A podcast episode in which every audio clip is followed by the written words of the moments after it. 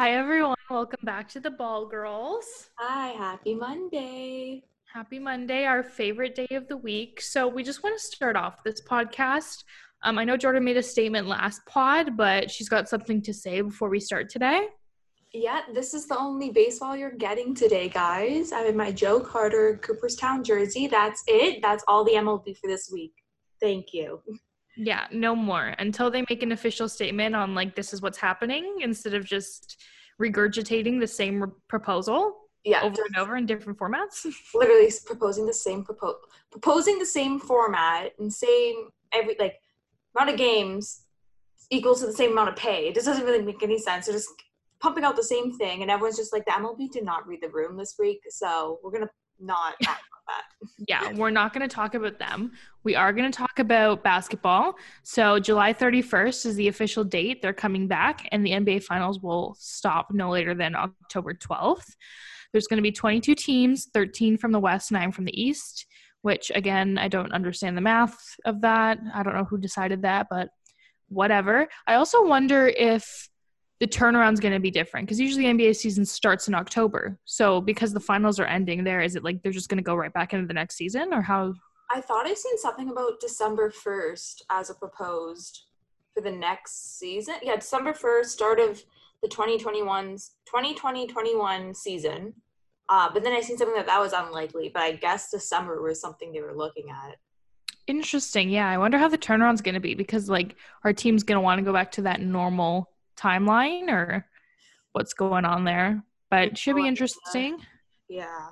Uh, the Golden State Warriors didn't make the playoffs. It's also funny. I saw a tweet at the beginning of like, or the end of 2019 last year. It was like, the Knicks are going to make the playoffs next year. And somebody's like, there's literally 22 teams in the playoffs, and the Knicks still didn't make the playoffs. so, RIP to the Knicks. Rest in peace. At least you know Spike is not gonna be at Disney World. oh my goodness. Pardon me.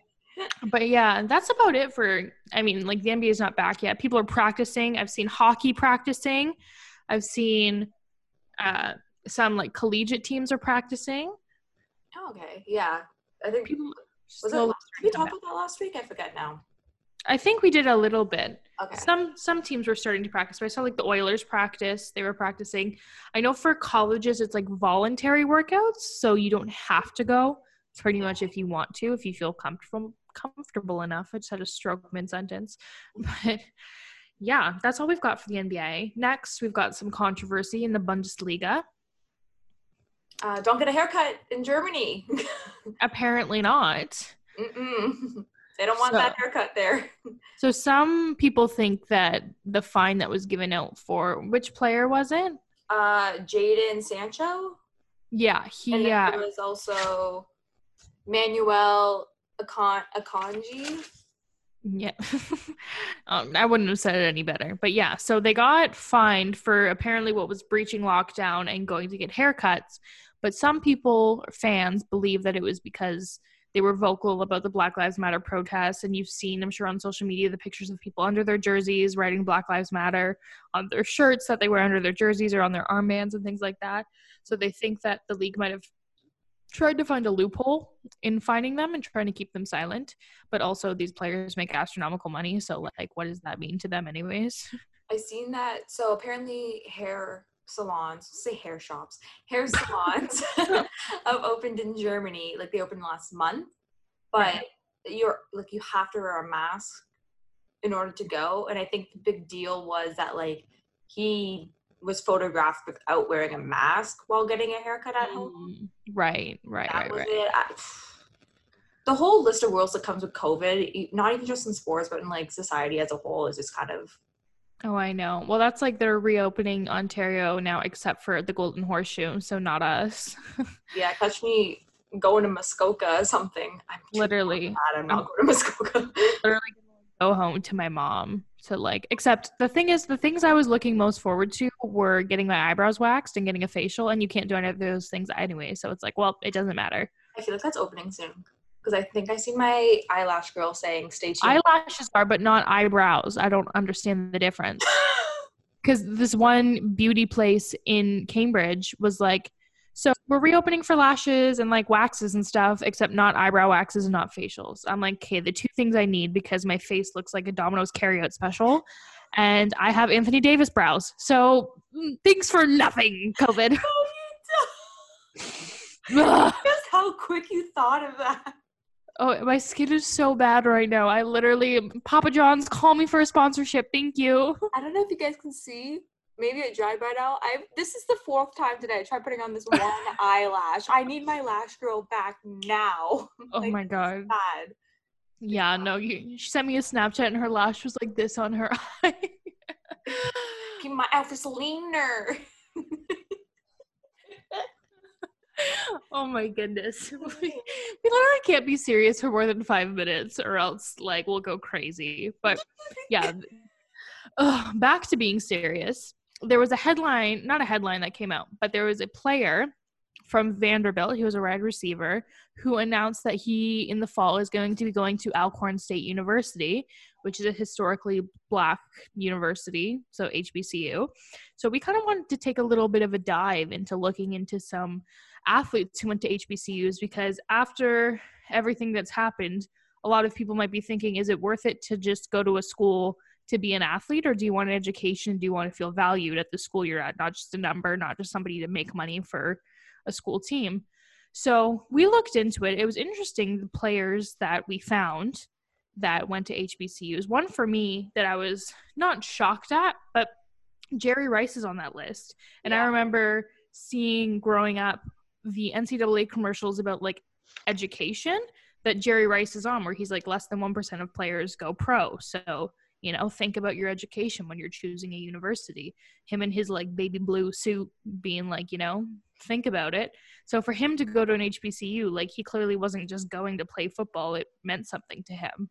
Yeah. And like, so before, because I, me and Haley talked about it last night. CJ Bolar is his name. Yeah. Um, how he went from Vanderbilt to Alcorn in Mississippi. His mom apparently went to school or is from Mississippi, so it's kind of cool. Like yeah, town roots or whatever. Um, but I didn't know anything about these schools. Like I was never taught any of that. I never was told that here in Toronto. So like I don't yeah. know. Um, it might sound bad I didn't know, but they're mostly in the south. So like well, yeah, of I course. Had any way to know that, but anyways, yeah, no, I thought it was really cool that he's going from like a predominantly D1 football program kind of thing to like yeah, historically black. I gotta, I gotta butcher this. Abbreviations are not easy for me historically black colleges and universities that wasn't hard at all. Yeah.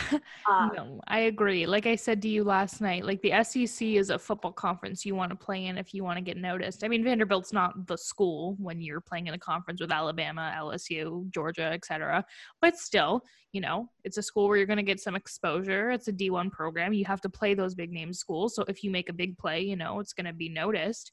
And to value your worth and your education more than that. Like it takes a lot because think, especially as an athlete, you kind of grow up your whole life being like, you know, you're going to go to football to go to college and then you're going to go play football in college to go to the NFL. Like that's that's what it is. So for him to be like, you know what, I I can go play football somewhere else and get an education, but I'm not going to be valued at every school I go to. So it's a very big decision to make. It's still a D1 program, I'm pretty sure, right? There's two. Is there two conferences that are D1 for these schools? I think so. I, I believe so. There's there's a bunch of conferences that are still D1, but Haley's got to teach me about these conferences because this is why I do not follow college football at all because there's too many conferences.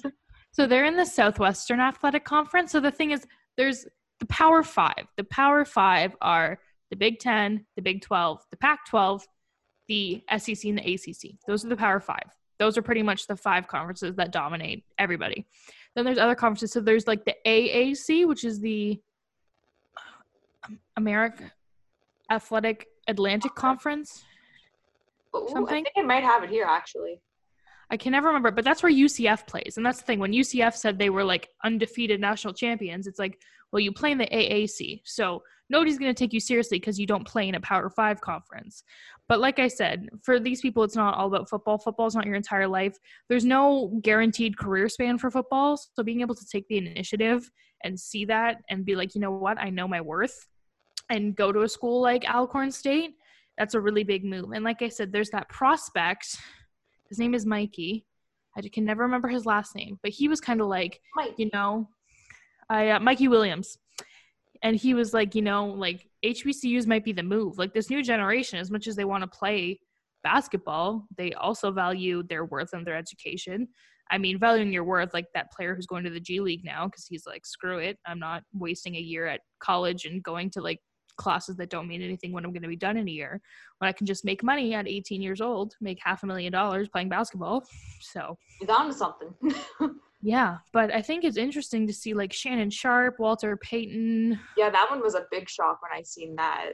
I don't Yeah. know why that was a big shock. I was like, huh? Like I messaged Haley. I was like, Walter Payton went there? like went Yeah, to I- one schools? I think you just kind of like assume they went to like bigger schools. Not even like obviously this Alabama was not big until like 2009, but even like back in the day, like schools like USC, Oklahoma, like Texas, schools that used to run the college football world, you'd think they went to schools like that, and then you read up and you're like, oh, you went to Mississippi State Valley State, huh? And um, okay, one that so I was looking up today, like more people because they weren't even on. There was one person that wasn't on that list because I sent you a list. I think last Yeah. night. Uh, Michael Strawn. Yeah, Michael Strahan, I he's on He was Michael and on the list? Kelly. What do You know. Michael, Michael and Kelly, Strahan? said right? Yeah, Okay, sorry. I was like, wait, what? yeah, Michael I and Kelly. I didn't see that on. I don't know why I didn't see it. Maybe I just glanced it. I don't know. you Yeah, just skipped past him. yeah, and I thought that he went to Texas Southern, so I thought that was pretty cool. Um, and then the first African American to win a Grand Slam, Althea Neale Gibson. She went to Florida A and M. That's pretty Really? cool. Yeah, for she, yeah, first African American to win a Grand Slam. She was a tennis player, golfer, and one of the first to cross the color line into international sport. And she won Wimbledon and the U.S. Open after winning her Grand Slam. So, Like, oh, sis? Yeah. Yeah, it just goes to show you don't A, need to go to a big name university to be an incredible athlete, and B, you don't need to value sport more than you value your education or yourself. So I think it's the biggest lesson we learned out of that. Yeah, I think a lot like with all like this with the Black Lives Matter movement happening more and more, like you're seeing it more, like I think a lot of players like this will be a time for them to reflect on like what you mentioned, like being respected in like their own culture kind of thing. They're gonna I don't know, I feel like a lot of players are gonna switch. That's what I Yeah. feel like. No, I agree. Like, and you think too, like how many coaches have come out and said things versus coaches who haven't said things. So, like, if you're a commit to Clemson and Dabo Swinney is staying silent, like, are you going to want to go to that school because do you actually matter, or are you just a number who's going to bring in money and a championship to the team? Like, those are things you have to think about. Yeah, exactly. But speaking of collegiate sports, in Canada, we had some news that U Sports has basically canceled all fall sports, uh, which is a big, not a big shock per se, but more so kind of a disappointment. Not in the sense that you don't want to put student safety first, but I know like a lot of seniors or like fifth year seniors are probably pretty upset that this is their last year and this is how it's going to go Yeah. Um, they are kind of not bending the rules of eligibility because obviously this is as you've seen in every email you've ever gotten from every clothing store you've ever bought from these are unprecedented times. So they're um, clarifying on afas which in canada are basically like academic athletic scholarships but they're not for like your full amount. I, I don't know what it is. Canada you can get like I think it's only like some money. yeah it's like 25% or something like you, something. you can't get a full ride No, but they um they basically their pass fail grades from last semester can determine whether they can still get a scholarship or not which is nice because i know a lot of athletes as much as it's not a full ride every bit helps Mhm. you know a college education even in canada is still not cheap by any means so there's that they can still award athletic financial awards in the fall even if there are no sports and there will be no consumption of eligibility if the championships are not offered. So I think even if they do play a little bit, but there's no championship, it won't eat up any eligibility, which is nice because for fifth year seniors, not so much, but like fourth year seniors who might want to come back, they can play again next year because their eligibility won't be used. but I think it's a good idea to just come out and say, you know what, I think we're not doing it because unlike the states, like Canadian school athletics don't bring in money to the school really. Like I know at Laurier, literally football games were like five dollars. Other sports, you could buy like a season ticket to basketball for like twelve dollars. like not even a football team at my school to attend. My school didn't have a team. yeah, like since like '64, I think yeah, like in Canada, college athletics are not the move. So they really don't care. Like it's not financially really impacting them. Of course, it's going to impact some jobs and things like that. But for the most part, like keeping your students safe is the priority. A lot of schools have already moved for online for fall. Some announced it back in May. Like, yeah. we're we're just staying online because you know better safe than sorry. So I think it's a good move for them. I'm not going to criticize them for it. Of course, I didn't have the collegiate athlete experience, and I know you played for a few years at Brock. Just but, one. Just oh, one. I thought it was. I thought it was two years. One. No, just I thought it was two years. No, my second year, I decided that because like in first year, so our tryouts right at the beginning of uh, what frosh week, so the first week at school. Mm-hmm. I didn't make any friends at all in first year really until like a few months after I actually finished the softball season like I was really sad. I never got to go to any of like the parties or anything like not parties, but like the school run like little dance mixer to meet people kind of thing. I never got to go yeah. because of softball. So I ended up just thinking, okay, like, I kind of want to meet people second year. I'm just gonna. Yeah. At least you had an excuse for not making friends in first year. I was just depressed. Girl, no. oh my god, I had the worst first year experience. Like whenever people feel bad about like their first year, I'm like, just listen to my story. It'll get better. I've joined it. Like like literally join clubs, get yourself out there. But like, oh my god, first year, even second year, but first year, oh my god, I can't eat Nutella anymore because I ate two Costco sized jars of Nutella alone in my room. I changed like all of my classes second semester online. I never left my room. It was so depressing. Oh. I can like laugh about it now because look at me now. I'm thriving, but it was so bad. My mom like can't talk about my first year because it makes her so sad. Oh, I'm sorry. No. Oh my god, don't be sorry. Like I said, I'm thriving. Like third year, I started joining clubs. It was great. I loved That's it. the biggest thing. Like I was telling, I think I was telling someone recently because they were asking me about Brock because I was in yeah. sport management there, and I'm like, honestly, like even if you don't know what to do or anything like that, I'm like, at least just join clubs and like get hobbies because like down the road that could definitely help. Like I remember seeing like we had Brock TV, like the university's like news kind of oh yeah yeah program and I always wanted to join, and, but like I never did or anything. I don't know why I never did because I was more focused on making friends than joining a club and actually getting skills, I guess. but uh, yeah, no. And then I remember in fourth year, finally, my last week, I asked to volunteer for them, and I never heard back clearly I was never going to be actually there to help. So, yeah, no, definitely biggest thing if you're watching this and you are not in university or you're just starting university or not join club. University, join a club. yeah, literally changed my life. Like my whole university experience did a 180 after I joined clubs. That is my takeaway that's from that. Same as me. Third year, I, I joined Best Buddies, and then that's when everything yeah, no, I joined Sports Management Laurier third year and started writing for the paper. And then fourth year, I did like 80 things. Everyone was like, How do you do everything? I was like, I don't have a social life, but it's fine. And look at us now. Look at us in our Who'd thought? on, on the computer. oh, God. But, anyway. Yeah. Anyways, back to like things that actually matter. Um, I mean, our lives matter, but well, in other news, um, not much is happening with hockey besides the fact that Evander Kane and Akim Aliu, we talked about Akim Aliu last episode, I believe. Uh, yeah. They created the Hockey Diversity Alliance with, they have executive committee members. Uh, there's a few of them, including Wayne Simmonds and Chris Stewart. Wait, uh, I just said Wayne Simmonds, Trevor Daley.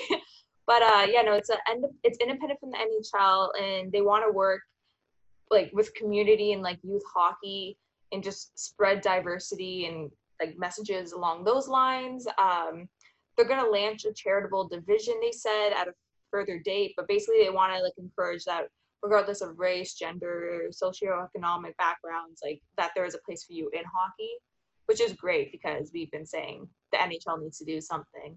Then there's oh. always the well, what can the NHL do? And then it starts at the grassroots level and they're targeting that, which is great. Um, Kim Davis, she does social impact and growth initiatives for the NHL for the league, and she basically was saying like it's not like with the NHL, but like she wants to work like the NHL wants to work with them on this new venture, if you will. So it's pretty Yeah. cool. That's amazing. Yeah. They like read we- the room. They definitely read the room. But like we said, like we get it happens in every sport, but truly hockey is one of the most like Toxic. privileged white boy sports there is because it's expensive. You know, you have to tr- pay for power skating, you have to pay for all this equipment, you have to pay to travel to these like outrageous tournaments that are all over the country. Like I remember in high school, these guys were constantly going to like Minnesota and stuff for tournaments. Not everyone can afford that. So you have to be very privileged to be able to play hockey and succeed in hockey. And so that creates this like stigma especially I don't know what it is when it comes to like girls. I don't understand why guys think they hockey boys think they're like girls or God's gift to girls, you know?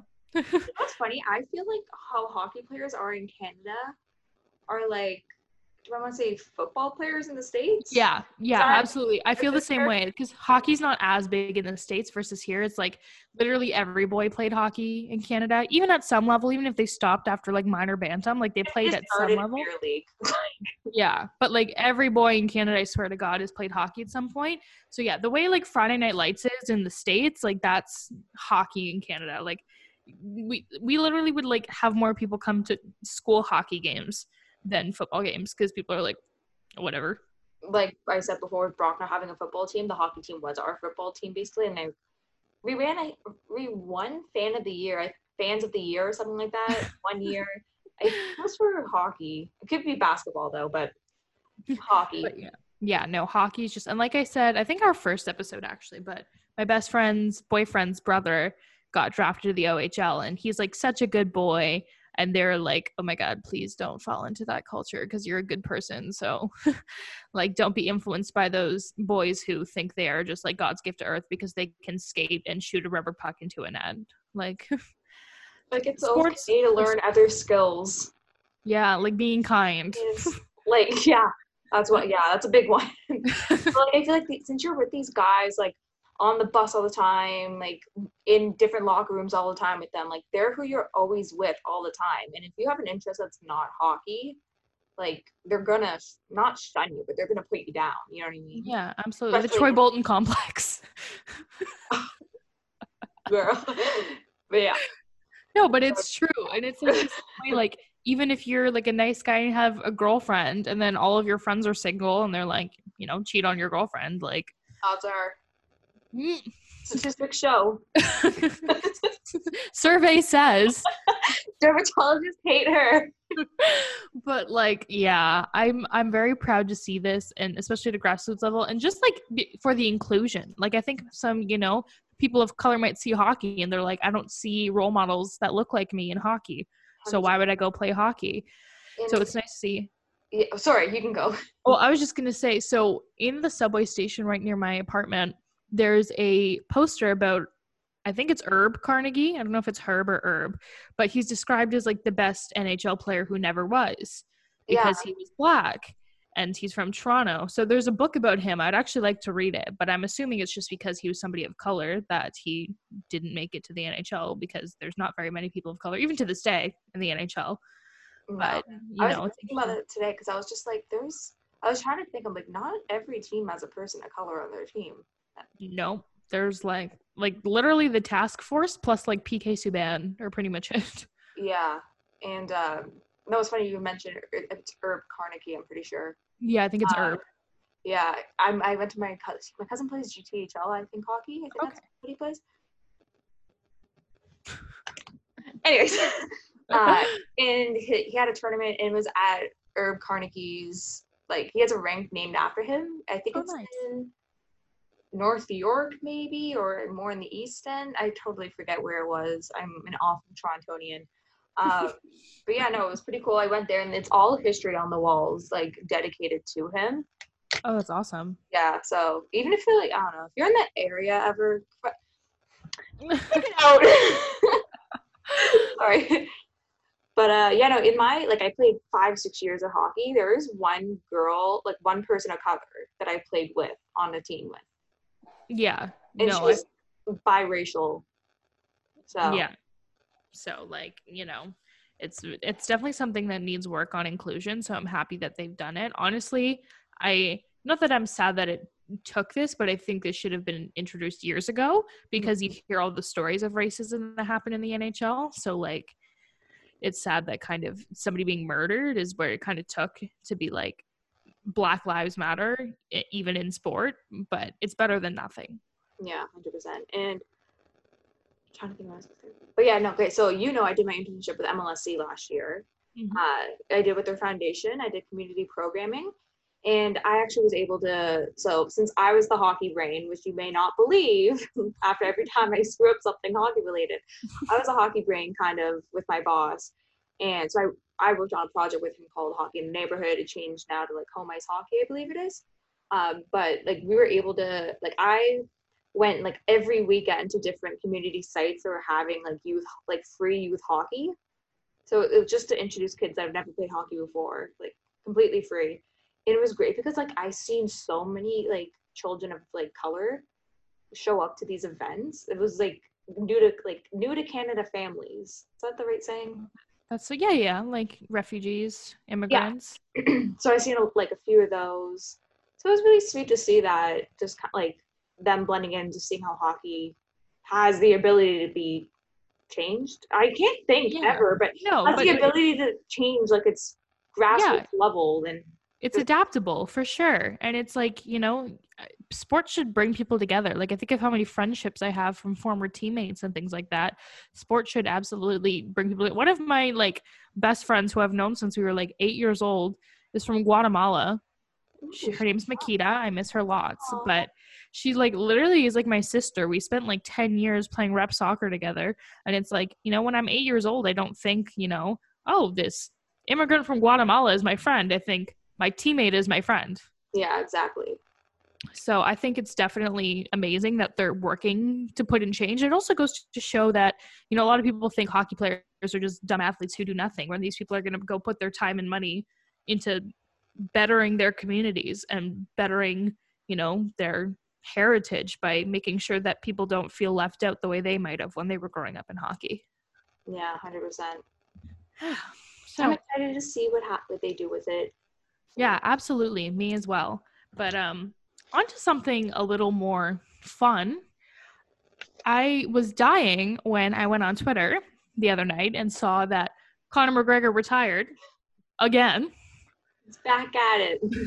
Or I just- not. He's gone. I don't understand the complex. Like, does it not, in your opinion, this is more of an opinion piece, you know, hot takes, but does it not take away from how special your career is when you retire like 83 times?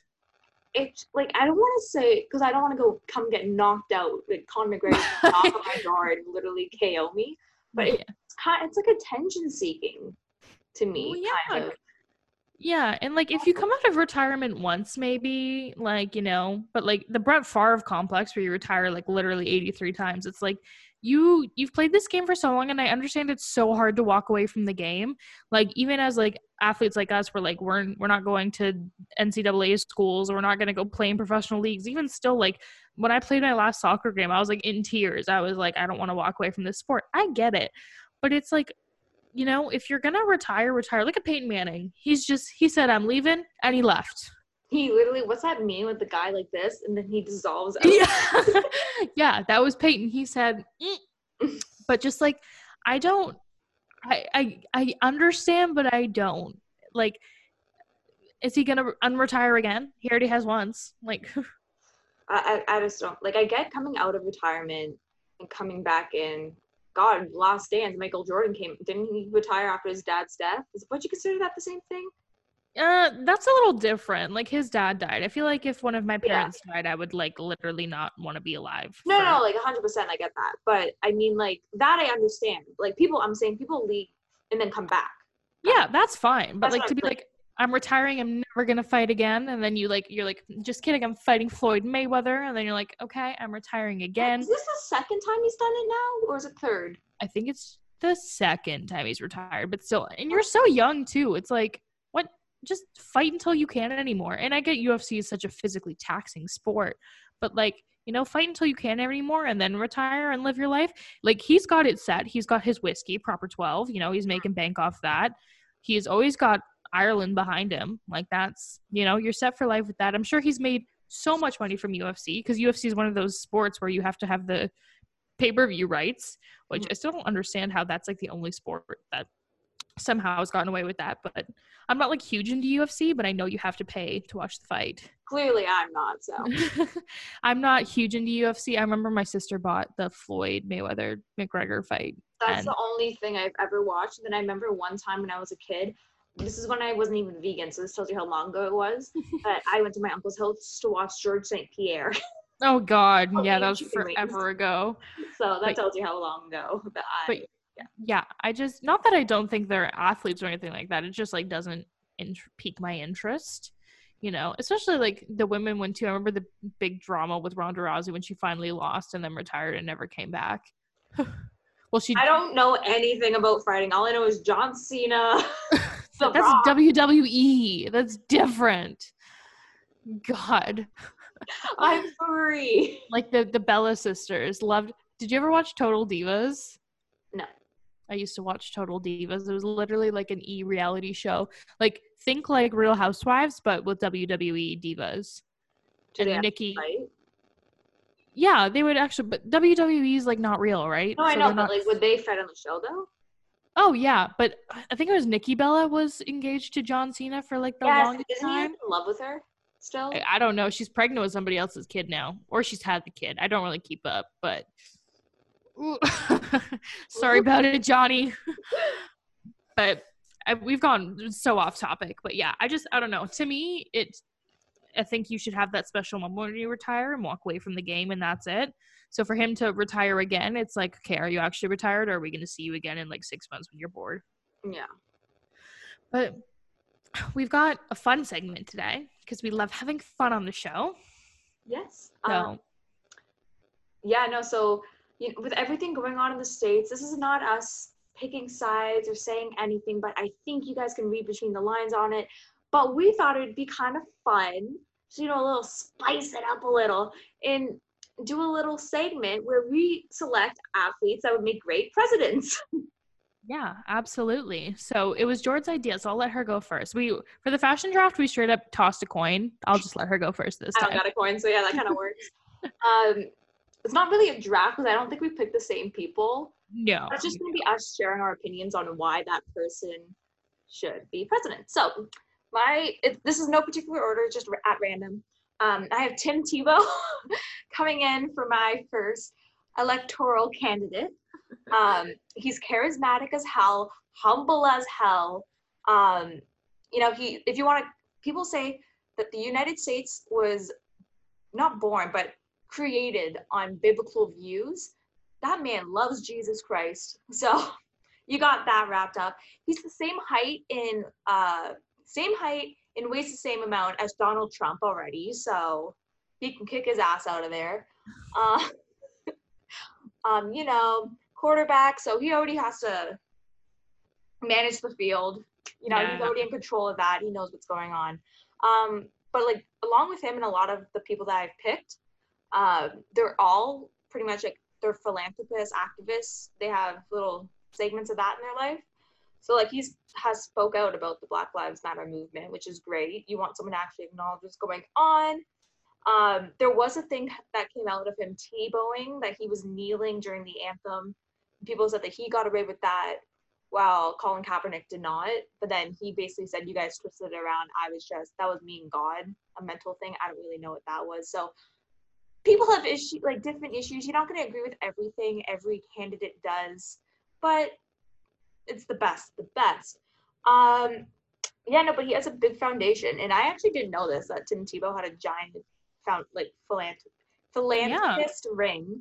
He has like seven different causes. Like he has for families wanting to adopt special needs children abroad, uh, homeless orphans. He has like here in Canada, I don't know, I don't think they have it in the States, like the Ronald McDonald House, he has something similar, kind of like that in hospitals for kids to play with. Um, as a hospital in the Philippines, he was born in the Philippines. And his, and his family were like worked for ministries. So this man is a man of all. He can wear many jackets, people. um, and yet, yeah, just Tim Tebow, man. It's I, Tim Tebow. Team Tebow man. Um, my first candidate, again in no particular order, but mine is Diana Taurasi. I know I've mentioned her before. I am obsessed with her. I love her so much. She is a huge advocate for the LGBTQ community, which is huge, especially it's Pride Month. So you love to see it but also she so she was given the WNBA Community Cares Award because she partnered with local nonprofits to provide for single mothers to not only help them get groceries and feed their families but also like to spoil them like get them breakfast like give them flowers and things like that. Because think like being in sport especially like if a single parent is trying to provide for you by working and still get you to sports and things like that like is extremely hard.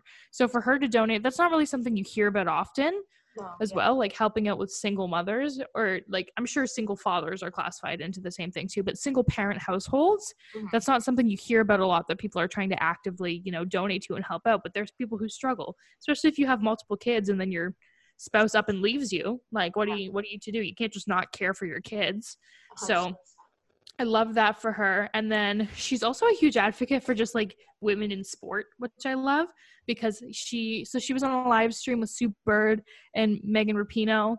And she was like, everyone's like, do you want to be a coach? Do you want to be a GM? And she's like, no, I want to own an effing team.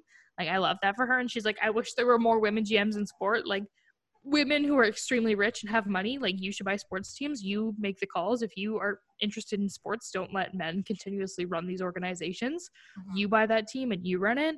Although she said that she doesn't want to own the Los Angeles Sparks, which is hilarious because that's like where she's from. But uh, yeah, so she's like a huge advocate for many organizations in Phoenix. She also is just like no BS. Like she was talking about how she would like not haze her UConn teammates, but like, you know, not be like the MJ complex where she just like wanted to win so bad and was oh, like okay, yeah. i will like scare you so that you are afraid of me because i want to win. Like she's like that. So i'm just obsessed with her and i love her and she would make a great president and a female president at that. We need a female president. We're waiting. We're Time's waiting. taken. and i have another candidate that is also a female. You love Not to see it. she be the first female president but only the second African American president. Ladies and gentlemen, we got Serena Williams coming in at number two. Well, no particular order, but number two. yes. Um, yeah, uh, she's obviously very successful. We all know she's won Australian Open at eight weeks pregnant. I'm like, are you kidding me? I could not win it at any time in my life. I couldn't even. Uh, that's strong woman. First off, um, mm-hmm. I didn't know she was so charitable. This is like all these people. Like I don't like you don't hear about it so much really about athletes and their causes unless it's a team that's actually in your town or that person's from your hometown and you can actually see the outcome. Right of course. um, but yeah she's big with like unicef. She's a unicef ambassador. She's done schools in africa education to children in china and then she had a breast cancer awareness uh, i'm not sure exactly a campaign maybe? I forget exactly what it was. fundraiser? I don't know what it was. I think it might have been commercial but then stuff added onto it maybe. Okay uh, but yeah, she's involved with 13 other charities. But then, yeah, she spoke out in 2016 uh, with Black Lives Matter because I seen a story that she asked her nephew, I think he was like 18, uh, to drive her to a meeting. Like she, he dropped her off, but then she seen the cops approaching him. But she knew that he wasn't speeding. He didn't do anything wrong. Uh, like after she left the car, she noticed it. And then she said that like she thought back to there was a woman that videotaped her husband getting shot by the police when they pulled him over. So she spoke out about the Black Lives Matter movement. She's talked about it since uh, with stuff going on right now. Um, yeah, I'm trying to think right now. Yeah, she talked about uh, gender equality in tennis and like the pay gap for female sports. So she's a big advocate for that. Um, an incident happened. I don't know exactly when it happened. Did you know there was a tennis player named Tennys Really? T- I think it's it's spelled like tennis. It's T N N Y S. That's tennis, right? Yeah, I'm assuming tennis. tennis. Sengrens. Sengrens. I'm gonna go with that. tennis Sengrens. Uh, he posted comments or like comments like against the LGBT uh, LGBT plus community uh, during his Australian Open showcase. I guess I don't know. Um, he was supporting comments about like Serena Williams on court, like attitude's disgusting and like how she is on the court, disgusting kind of thing. Um, and he basically was like in favor of the alt right. So she called him out for it and she's like, You don't have to owe me an apology. You owe people from these communities apologies. And she's just like, I know that I could not look my daughter in the face. So I guess this is after she had her child. I don't know how many kids she has, but This one. okay, just one. She was saying that I can't look her in the face without like standing up for myself and not teach her that. So she, this is a strong woman, man. Oh, this is a strong woman. Um, yeah, and then like she helped with a lot of different things. Uh, she won a President's Award, National Association for Colored People. Uh, she's involved with getting fair trials for uh, Equal Justice Initiative. Equal Justice Initiative. I can't say that quick. That's pretty cool. I never knew any of this stuff about Serena Williams. I just know that she wears pretty dresses on the court. So now reading back into it, yeah, just left her. Just, Yeah, she's amazing. I don't know if you saw the headlines to her husband, who like co-founded Reddit, stepped down from the board because he's like, you know, there's been obviously Reddit is just like I I don't do Reddit because it's just like a downward spiral of the internet, and there's a lot of racist and homophobic and you know anti-Semitic and xenophobic and all that stuff that happens on the website. So he basically stepped down from the board and then donated to people of color uh, organizations and basically said like I have a daughter who's of color, so I can't you know be part of this if change is not going to be made. So obviously that's an effect she had on her husband as well.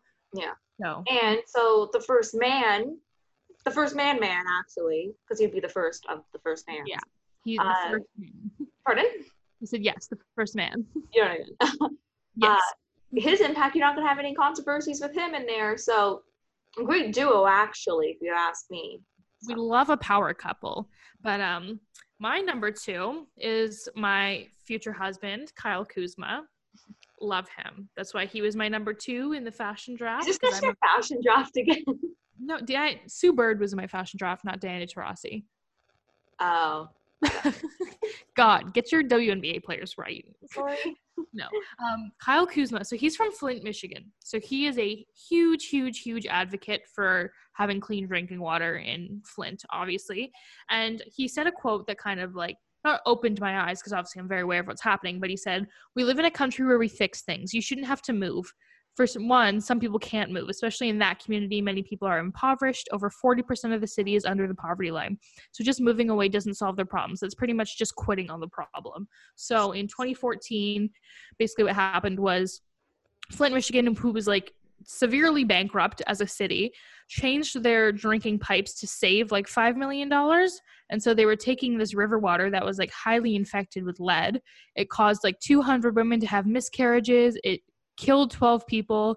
Basically, all the kids who grew up drinking that water are going to have, not all of them, but most of them will have some IQ deficiencies or other disabilities because of the fact that they don't have tr- clean drinking water. And that's not something they can change. It's the water that comes out of their faucets, and not everyone has the disposable income to be able to buy bottled water all the time.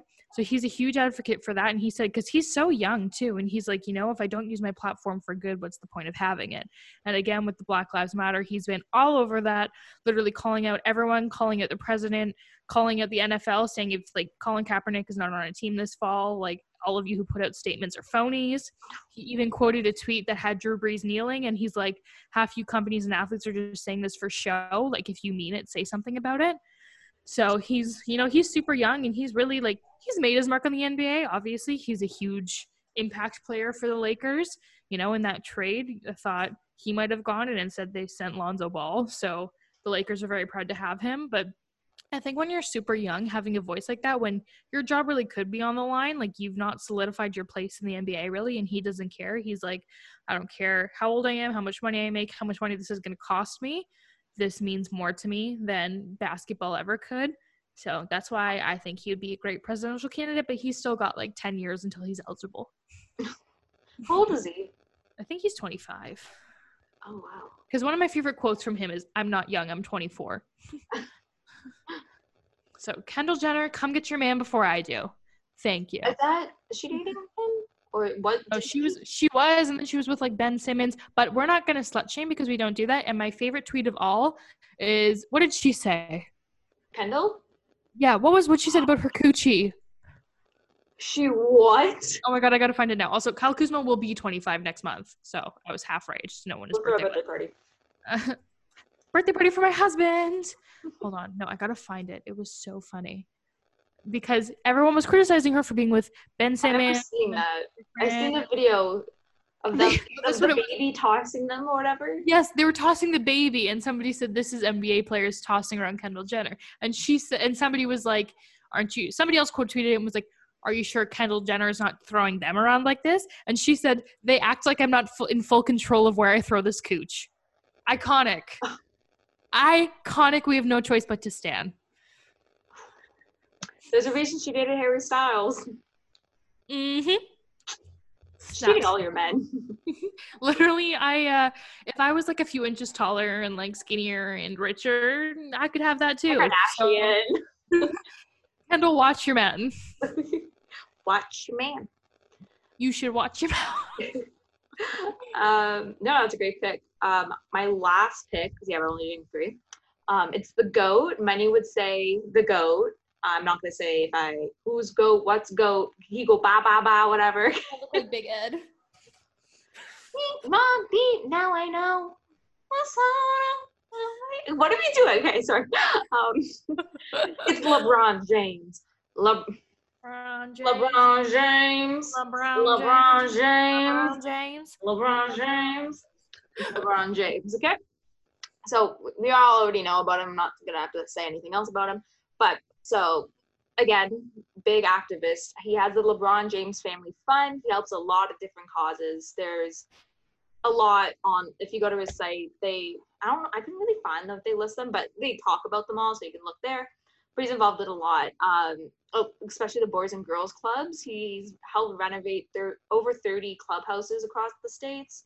Um, a big one is the it's called? Uh, what's it called? I Promise School. So there's a school in Akron, Ohio, um, and it's for at like at risk students that that would potentially drop out. It's to make sure that they continue getting their education, which is great. I I did not know that. It actually looks like a cool school. I googled what it looked like, and it looks cool. um, he do- donated. He donated 2.5 million uh, to the Smithsonian uh, National Museum of African Americans History and Culture. Uh, I think they were putting on an exhibit, an exhibit, an ex- exhibit. Exhibit, yeah. Yeah, What is a exhibit. Pimp my ride. Yeah, no, they put on an exhibit.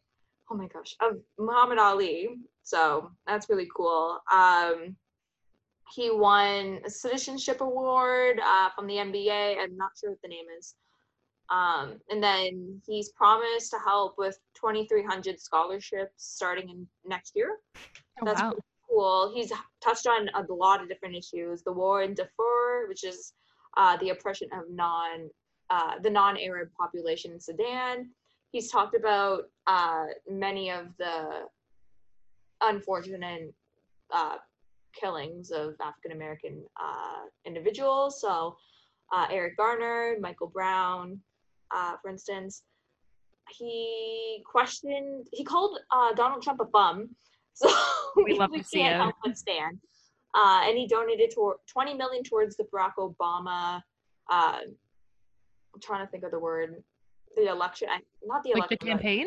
campaign yeah sorry and then he also donated for hillary clinton's and then basically with the whole how the black lives matter movement i don't want to say it restarted but it kind of kicked up again this year Mm. is that appropriate to say like with this Yeah, like it's it's it's not like it stopped. Like yeah no it didn't stop but it's just like Yeah. back in major media It's it's very rampant again. Like, you know, they're not protesting 24/7 365 days a year, but when somebody is killed by the people who are supposed to protect them, obviously they're not just going to sit there and take it. yeah so like he said um he said if you thought we like i would shut up and get paid no like he's talking out about these issues which a lot of athletes have especially and nfl and nba players which is great but yeah overall lebron james for president 2020 We love that. No, my third is the one and only Christine Sinclair. Um, love her so much. We need we need a woman president first of all because, like I said last episode, women are more intuitive and think things through a bit more than men. Men are more rational and kind of just like make decisions. you good? Was having a party Because he's like, Like- Christine Sinclair. like in sport too, even think about like playing soccer, you know, men just kick the ball and hope it goes in the net, whereas women are like, okay, I'm gonna pass here, I'm gonna do this, you know, that's just being a woman, your brain Yeah. works different. Yep. But we all know Christine Sinclair is the world international leading goal scorer with 185 goals, which is amazing. But aside from athletic career, she is an advocate for MS with A&W. She runs a national campaign.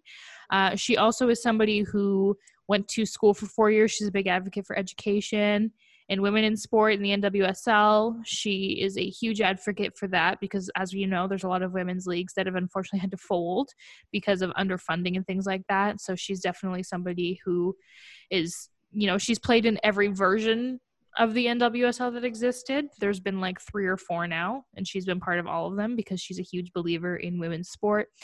Anyone who's played with her has said like what an amazing person she is. I'm actually going to find the DM I got from Lindsay Agnew, who also plays for Team Canada. And she not only plays for Team Canada, but she also is the Ohio State alum, which is like half the reason I reached out to her, but that's fine. And she said, since he was one of my heroes growing up, and I find that many times when you meet your heroes, they don't live up to your expectations, but that's not the case with her. She lives up to her legendary status and more. She's one of those players that you would go through a brick wall for, and when she talks, everyone listens. She's the world's top goal scorer and probably the most humble person you'll ever meet. I'm constantly learning from her, and it is a true privilege to play with her. So, you know, when somebody says that about you, especially when like that's not going to get back to Christine Sinclair, really, like Yeah. that just speaks volumes about who she is as a person. Um, if she's not, I technically she can't be president because she's Canadian. So you know, Christine Sinclair for prime minister, I guess. But yeah, and she's been playing the game for literally like 20 years now at the Canadian level. She's Yeah. obviously played before that, but like at the Team Canada level, her debut was what 2002, 2001. So Yeah, she was because we did a whole presentation on it. We did. for school along with Nick. yeah, Uh, we just did a podcast with Nick last week. Was it now or two weeks? ago? It was Saturday, last Saturday. No, Time flies. time flies when you're having fun. Yeah, last week. yeah, and like I always knew of Christine Sinclair because Queen of Canada, basically. Mm-hmm. So, uh, no, but doing that presentation, actually researching, getting to see all, all she does, like I, I made a video and I started crying at my own video almost. right? Like like, she's a like amazing person. she's just the best. Like growing up, it doesn't even matter if you played soccer enough. Just like growing up as a female athlete, you Yeah. looked up to Christine Sinclair just because she was like no nonsense. I I'm not here because I'm good for a woman. I'm here because I'm good. Yeah. So that's why Christine Sinclair is my final pick for president slash prime minister. I think we have a lot of viable options on the table. We do literally like anyone, A- anyone 2020. Yes. but that about wraps it up for this week's show. yes, ma'am. So we want to thank you all for watching as always, and we will see you guys next Tuesday. Bye. Adios.